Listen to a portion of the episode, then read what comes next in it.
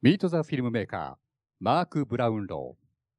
ー。英国 BBC アースのネイチャードキュメンタリーシリーズ、プラネット・アースでエミー賞を獲得するなど、驚きの映像世界に誘うマーク・ブラウンロー監督。ピクサースタジオとのコラボで制作された新感覚のネイチャードキュメンタリー映画、小さな世界はワンダーランドの公開を記念してトークイベントを行います。また、生態系研究の第一人者である新宅浩二氏も登場。自然の脅威や美しさについて語り合います。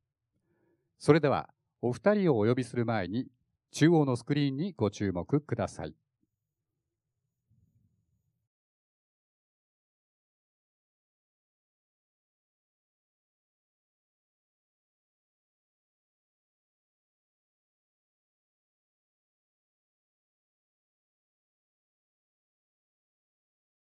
ここは地球のワンダーランドまるでおとぎ話の世界。家族と離れ一りぼっちになった。二つの命。初めて迎える不思議な世界。生きることを知り始めた。小さなシマリス。そして砂漠では冒険の旅へと飛び出した。幼いスコーピオンマウス。夢と希望を胸いっぱいに膨らませて。しかしこの世界には大きな危険が潜んでいた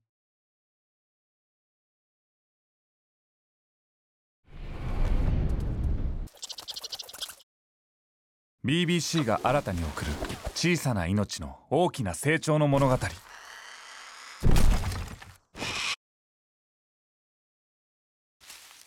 さあ一緒に踏み出そう。この未知の世界へ。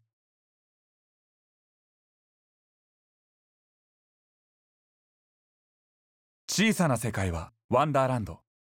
未来はきっと変わるはず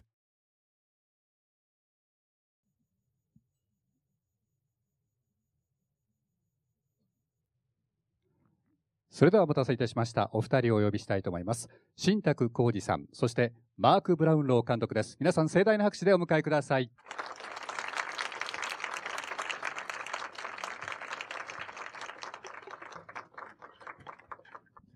こんにちは。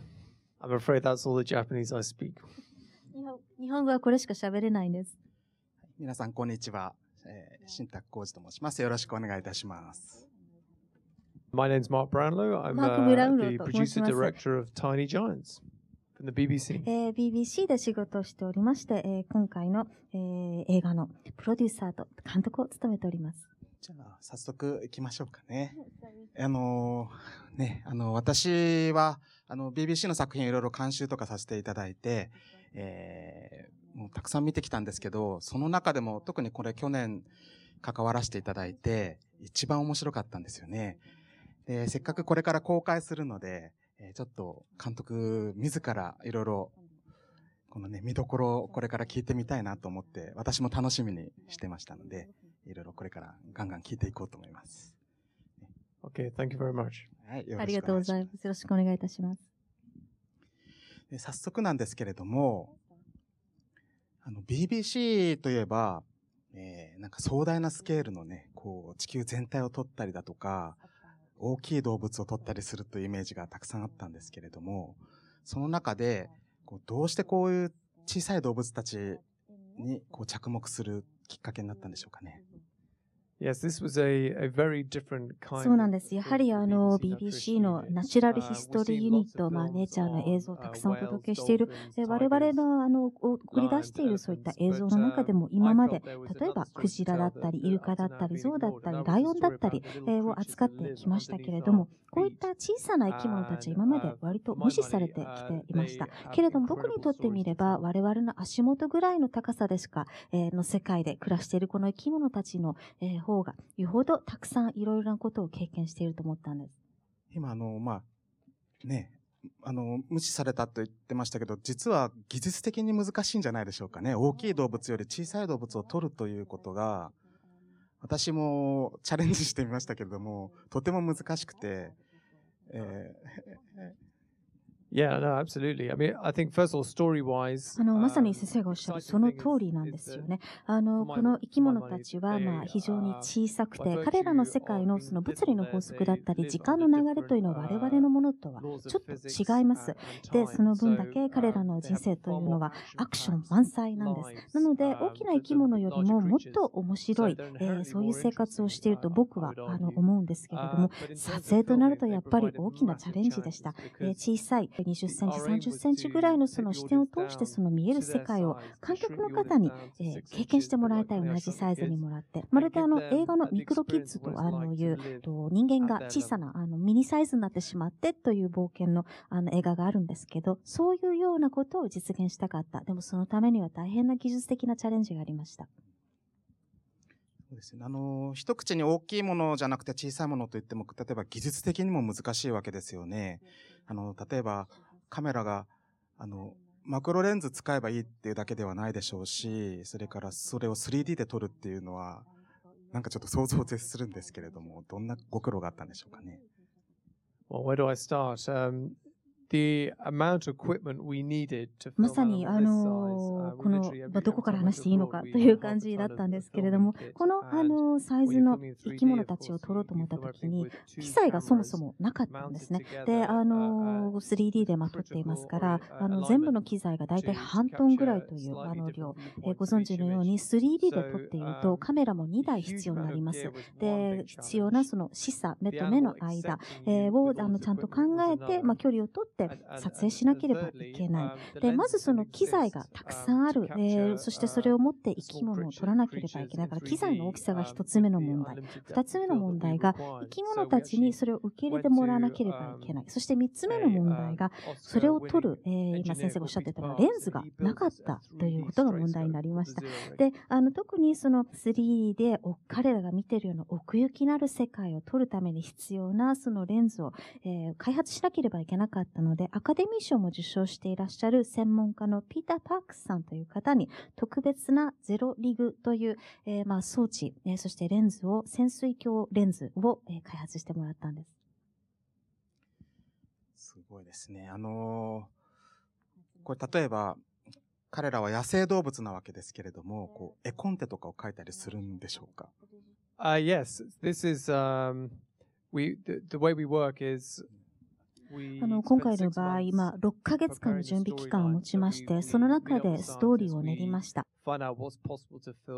専門家にお話を伺って、どんな行動をするのか、何が撮りたいのか、実際に何が撮れるのかということを精査し、でそれをさらに、えー、まあ、あの綿密なこうストーリーとして練り、そしてもちろん絵コンテも用意しています。で通常のそのあのネイチャー映像、えー、映画だったりというのは、例えばカメラ車からロングレンズを使って観察してずっとま撮り続ける。で、あの、着てることをその撮影するという、え、やり方をするんですけれども、あの、例えばその、あの、ま、映像を見ていただければ、実際の映画本編見ていただければ、あの、時間経過で、あの、森林の様子、えを見せたり、え、あるいはそのトラッキングショット、カメラがその、え、レールの上を動きながら、その、え、まあ、撮るような、そういったショットっていうのはかなり複雑ですし、あの、ま、実際に撮るのもお金がかかるんですね。ですから、効率を考えたときに、絵コンテを用意して、なるべく効率のいい撮り方をするというのを、ために、まあ、絵コンテを用意しているわけです。まあ、しかし、あの、普通は絵コンテっていうのは、なんていうんでしょうね、ドラマとかえ人間のね、映画で作るようなものなので、こういうふうに、本当に絵コンテ通りに動物たち、野生動物がこう、うまく動いてくれるんでしょうかね。Very good question.、Um, animals, as you say, only do まさにあの、おっしゃってる通りですね。あの、当然その生き物というのは自分のやりたいことしかしないわけですから演出は受け付けてくれません。あの、絵コンテを用意するのは、まあ、いろいろその専門家の話を伺って、まあ、こういう行動が、あの、きっとあるだろうと。きっと取れるだろうと。まあ、そういう割とラフなアイディアを落とし込んで、えー、いるわけなんです。そしてまあ自分たちのビジョンをその他の方と共有するためにも使うものなわけですけれども、あの、全くその何もターゲットを絞らずに現場に行かないためのものでもあります。実際の撮影となると当然ロケハンというか、あの、まあ、どんな場所なのかということを先に確認してから撮影になるわけなんですが、今回登場しているシマリスのセクションというのは、カナダのモントリオール近くに今20年近くく、まあ、森林のその、あの、地区を保護して、えー、そして、あの、科学者、専門家の方が、その、あの、で生息しているシマリス、えー、などを、まあ、ずっと観察している場所があります。で、そこで撮影させていただいているんですね。で、あの、一般にも公開されている場所ですので、そして科学者が毎日観察しているですから、ここにいるシマリスたちは、まあ、人にとても慣れている。ですから、たくさんの機材を持った我々も、あの、恐れることは、あの、なかったわけなんです。えー、そして、実は、シマリスというのは、まあ、先生はご存知だと思いますが、あの、とっても起きるのが遅いんです。あの、寒いのが嫌いなので、あの、割とこう、暖かくなってから目を覚ます。ですから、僕らは朝早く寒いうちに機材全部持ち込んで、すべて準備を整えて、彼らが目を覚ますのを待つという感じで撮影しました。その例えば、えー、どういうと、どのシーンがこう、撮るのが大変でしたかね？Uh, most of it was a challenge actually. もう本当にあの一番大変だあのだったのは何かと聞かれてもたくさんあったので、あの選ぶのが難しいんですけれども、一つあのシマリスのまあセクションで非常に重要だったのが、まあ主人公が若いシマリス、えー、なんですけれども、あのせっかく集めたどんぐりを盗みにやってきてしまう大人のシマリスが登場するんです。で、この二人がバトルを、えー、最終的にするんですけれども、ここがクライマックスになっていたんですね。ですから、ストーリーがこのクライマックスが取れないと成立しないというシーンだったんです。長いことを取れるまで待ちました。でも起きたそのバトルが、戦いが起きた時は一瞬で終わってしまったんですね。で、これをあの見事撮ることができたのは、ファントムというカメラを2台使ってだったんですけれども、これが超ハイスピードカメラなんです。速度で言えば40倍にあのスローモーションで見せることができる。この戦いのシーンというのは彼らをずっと観察している専門家も細かくは見ることができなかったものでしたので、とてもあの感動していました。そのあの私も一番好きなシーンの一つが、まあ、ここですね。あの、そのスーパースロー、あの、ハイスピードで、毛並みが、どう、どう毛毛がね、こう立って動くのかとか、尻尾の使い方だとか、筋肉の動きまでね、鮮明に、これ、本当だったら、人間の目だと一瞬でバタバタっとしてわかんないんだけど、すごくわかるんですよね。Yes, and again, that's that's because we had these um, special high-speed cameras called the Phantom Maros. そうなんですよね。あの、さっき、あの、言ったファントムというカメラのおかげです。えー、このファントムというカメラをしかし2台撮って 3D で撮ったのは今回が初めての試みでした。So many extra factors of complication when you're filming in 3D. Uh, 3D というのは 2D よりもさっき申し上げたように右の目と左目で見ているものが少しずつ違うんだけれどもそれが合わせて 3D として成立しなければいけないので実は撮影がとても大変です。2D だったらば簡単に撮れたような映像が 3D だったからこそ、まあ、もうより大変にはなったんですけどだからこそあの、えー、新宅先生にあの褒めていただいたようにこのシーンはとても誇らしく思っています。皆さん知ってました？あのリスがね、あの、どんぐり食べるところ、どんぐり食べるの皆さん知ってると思うんですけど、どうやって食べるかを、私初めてこれで見たんですけど、こう回して食べるんですね。Yes, they're particularly fastidious eaters, and, and when you そうなんです。そのシマリスというのはどんぐりを本当に大切に食べるんですね。Overwinter survival, you, you, you begin to あのやはりそれだけまあ彼らがサバイバルをするためにどんぐりというものが大切なものであるというのがわかります。長い冬を乗り越えるためには自分の地下にある巣穴に100個以上のどんぐりが溜まっていないと生き延びられないんですね。だから一個一個非常に大切に食べるんです。And I should just add that what's quite interesting is, is when you see them pick up あのでまさにその口にその含む今様子を見ていただいていますけれども、えちょっとこう磨くようにしてから口に含んであの新宅先生がおっしゃったように回してみたりする。であのこのシーンは1秒120コマが撮れるカメあのカメラで撮っています。ですから、まあ、あの5倍のスローで見ることができるんですね。でこのス、えー、ハイスピードで撮ったからこそこのこのくらいその大切にしながら、まあ、あの自分の食べ方というのが 彼らにあるんだというのが初めて分かったわけです。あのー、映像はもちろんすごいんですけれども、私がもう一つ、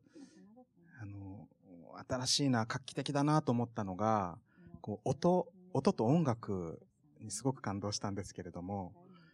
もうなんていうんでしょう、カートゥーンの漫画見てるみたいな、楽しくなるね、あの、効果音というかね、音がはっきり聞き取れたり、音も立体的だったっていうところがすごく感動したんですけども、そういうところのこだわりとかもあったんでしょうかね。Of course, um, part of taking uh, the viewer into their world and, and まさにあの今回はあの見ている方をこの彼らの世界に没入して体感してほしいというふうに思いまして。であのそれはただ視覚的なものだけではなくその音音響そういったものを通しても感じていただきたかったんですね。ですからもちろん自然のその音というのをマイクを通して、えー、巣穴のあの近くで音を拾ったりして録音してているんですが、それをさらに、まあ、ポストプロダクション、編集の段階で3週間かけてより磨きました。そして彼らがどんな風に音を聞いてるのか、我々人間とは全然違うわけですから、それになるべく近づけられるように、えー、磨いた、編集したわけですね。でそれに加えて音楽、作曲家の方にちゃんとスコアを書いていただきまして、で、あの、オーケストラ、まあ、70、えー、ピース、えー、70、まあ、あの、ぐらいの、人ぐらいの編成のオーケストラに、まあ、あの演奏していただいて、で、あの、作品見ていただいた方にはね、あの、音、音楽が結構大きかったというふうな感想をいただくこともあるんですけれど、例えば、えー、ジョーズという映画を音楽をなしで見ていただいたらば、インパクトは減りますよね。つまり、その、実装映像体験をするときに音や音響、えー、音楽というのがいかに重要かがわかります。I should add, um でもう一人の主人公がスコーピオンマウス、えー、というネズミなんですけれども、彼が後ろ足だけで立ってですね、えー、ちょっとのけぞりながら遠吠えをするシーンが出てきます。で、その遠吠えの時のその鳴き声というのは人間の耳からすると、あの、こう、キューという高いね、あの、音にしか聞こえないんですけれども、これが、あの、彼らにどう聞こえているかというと、ちょっとピッチを、えー、変えるとですね、まるでライオンか狼が遠吠えしているような音に聞こえるんですね。つまり彼らの世界の中では、彼らはライオン、狼のように遠吠えをしているわけです。その感覚というのを見ている皆さんにも、え味わってほしくて、いろいろとあの音はあの楽しく遊びながら作りました。あのー、楽しみ、見どころたくさん見るだけじゃなくて、その音の楽しみもとってもあったし、それから、まあ先ほどのお話のようにね、こう絵コンって書かれてるだけあって、あの、例えば、シルエットとかがドキドキしたりとか、あの、天敵が近寄ってくる音楽とシルエットが出てきたりして、もうなんか、主人公の気持ちに我々見てる方がなりきっちゃうようなね、すごく、あの、面白い作りになってたなと思うんですけども。一つ、ね、あの、映画の見どころだけじゃなくて、やっぱりちょっと BBC のことについても私実はいろいろ聞いてみたいことがありまして、えーえー、例えばそのナチュラルヒストリーユニット NHU っていうのはこうどういう人が集まってる？とこなんですかね。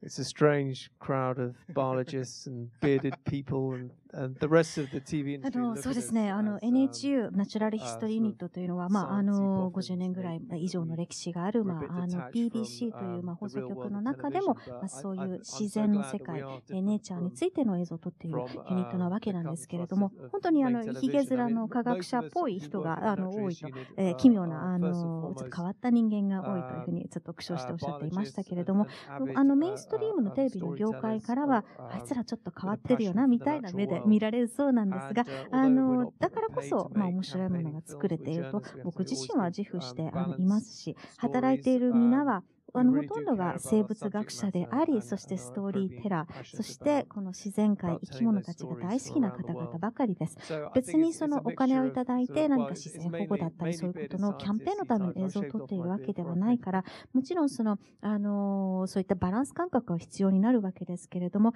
我々は自然だったり生き物たちを愛し、で、その彼らのストーリーを世界中の方に届けようというふうに映像を作っている集団です。私はあの BBC のアッテンボロの作品とかをこうテレビでよく見て、こういう仕事に憧れてずっといたんですけれども、監督もアッテンボロとかの影響を受けてるんでしょうかね。Yes, I think David Atta was inspiration for my generation, your generation. あの、僕自身もやはり、あの、すごく影響されました。あの、僕らの、あの、新宅先生と僕らの、その、やっぱり世代に大きなインスピレーションですよね。えー、御年89歳なんですが、未だに世界中を飛び回り、つい最近も、えー、バーズ・オブ・パラダイス、えー、天国の、まあ、鳥たちという、まあ、あの、シリーズのために、ニューギニアの熱帯雨りで撮影をしていたぐらいのエネルギーをお持ちです。あの私はなんかこういう、あの、研究者ではなくて、やっぱりこう、面白さをね、伝える仕事をしてみたいなっていうのを、未だに模索しているんですけれども、こう、やっぱり、日本では、こう、ちっちゃい子供たちが、え例えば獣医さんになりたいとか、動物園の飼育係になりたいっていう人は多いんですけれども、例えばそういう動物番組を作りたいっていう人に会ったことないんですけど、イギリスではやっぱりそういう人が監督含めてこう結構多か多いんでしょうかね。Uh, well, I think um, あの、まずやはり自分自身のことを言えば、この、あの、NHU、BBC、NHU が、あの、あるいは BBC アースの作品が本当に世界中の、あの、そして日本のたくさんの方に喜びだったり、インスピレーションをもたらしているということ、えーとても嬉しいですし、そういう、あの、作品に関われているということは大変光栄だし、やっぱり自然のことを知ることによって、あの、我々は、まあ、自然とつながっていられる、そういうメッセージを伝えられているんだなという喜びがあります。えーそして、あの、ご質問の方なんですけれども、あの、今、まさにそのデイビッド・アッテンボロー教が以前していたような、まあ、そういう喜びを伝える、あの、というふうに、シタクセスおっしゃいましたけど、そういう、あの、えっ、と、方がですね、スティーブ・バクショーさんという方がとても人気が今、イギリスではあります。で、例えば、サメと一緒に泳いだり、あの、すごい、あの、楽しそうなことをいっぱい生き物たち、自然界でやっているので、たくさんの子供たちが彼のような仕事をしたいと思ってるみたいですよ。あの監督はなんか動物を飼ったりだとか、あるいはかこれから飼ってみたいとか、そういう生き物いるんでしょうか？Yes, I think my, my poor parents, they have to あ put の、up 僕のかわいそうな親は、たくさん僕が生き物を持ってくるので.大変だったと思います。えー子供の頃はですね、寝室にアマガエルを何匹も飼っていまして、で、彼らのあの鳴き声を聞きながら夜寝ていました。ちょっと熱帯雨林にいるような気持ちになれたんでしょうね。あのー日本は両生類がたくさん多い国なので、確かイギリスはいるいいないですよね。両生類の仲間は。少ないですよね。No, no, no. They, they love the heat. So, um, あの、そうなんです。あの、でも、暖かい方がね気候がお好きだというふうに聞いてますので、あの、せっかく日本に来ましたから、今日ちょっと探しに行ってみようかなと思っています。これからあの、いろいろカエルが日本でも泣き出す季節でね。But I, I really want to go and see your giant もう salamander. 本当に楽しみにしていて、日本に来て.ぜひ見てみたいの I'm がオオサンシ.ョウウオなんですね。きっと um, 皆さん日本にいらっしゃるわけですから.ご覧になったことがあるんだと思いますけれども、世界で一番大きいと聞いサラマンダーだと聞いていますので、楽しみにしています。日本人でもね、なかなか見れないんですよ。オオサンショウウオはね。西、西の方で、えー神秘的な動物でね、大切にされてます、日本でも。せっかくなので、じゃあ、あの、会場の方からも質問とか受けてみましょうかね。少し。試写で 3D であの見せていただきまして、とてもあの興味深く面白く見せていただきました。であの今回あの尺があのプラネットアースとかと比べると短い40分という短いコンパクトな、えー長さになっていて、このコンパクトな長さならではの楽しみ方の提案っていうのがあったのかなっていうことと、この短くするにあたって、あの、その、これは本当は入れたかったのに落としちゃってもったいなかったな、みたいなエピソードがもしあったら教えていただきたい。これはあの監督にの質問で、あと、新宅先生への質問が。えっ、と、あの、えー先生はあの、たくさんの映像作品などを見られてると思うんですけれども、これがあの、ここしばらくで一番自分としてはすごく良かったっていう話を先ほどされていたので、こう自分にとってのこうツボっていうか、なんでこれが一番だなって、ここ最近でヒットって思ったのかっていう、そういったことを教えていただければと思います。お願いします。Well, thank you very much. Um, 40分という今回の尺なんですけれども、のまあ、3D の,あのこの映像、もともとあのジャイアントスクリーン、大きなあの IMAX などのスクリーンでも見せられるように作ったもので、であのその場合、まあ、典型的な長さが、尺が40分ということも実はありました。あの通常の劇場でも、そしてそういった大きなスクリーンでも楽しんでいただけるような作品、そもそも持っているわけです。そして、やはりあの尺的に入らなかったもの、たくさんあります。できれば90分のバージョンも作りたいですね。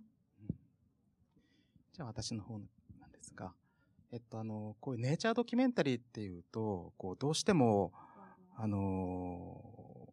うんあんまり興味のない方にとっては、こうお勉強っぽい感じとかね、そういうあの食わず嫌いの方が多かったり、えーしてる中でですね、こんなになんてでしょう、笑っちゃったりね、ちゃんと、ちゃんとサイエンティフィックなベースがありながら、こう笑えるものをね、作れてしまうっていう新しい発想にちょっと衝撃を受けましたね。なんかこういう見せ方っていうのもできるんだっていうのいつも BBC っていうのは何かあの時代の一歩先をいいつも言っているので、なんかやられたっていう感じがい印象でしたね。ありがとうございました。えっと、子供の頃は何になりたかったですか？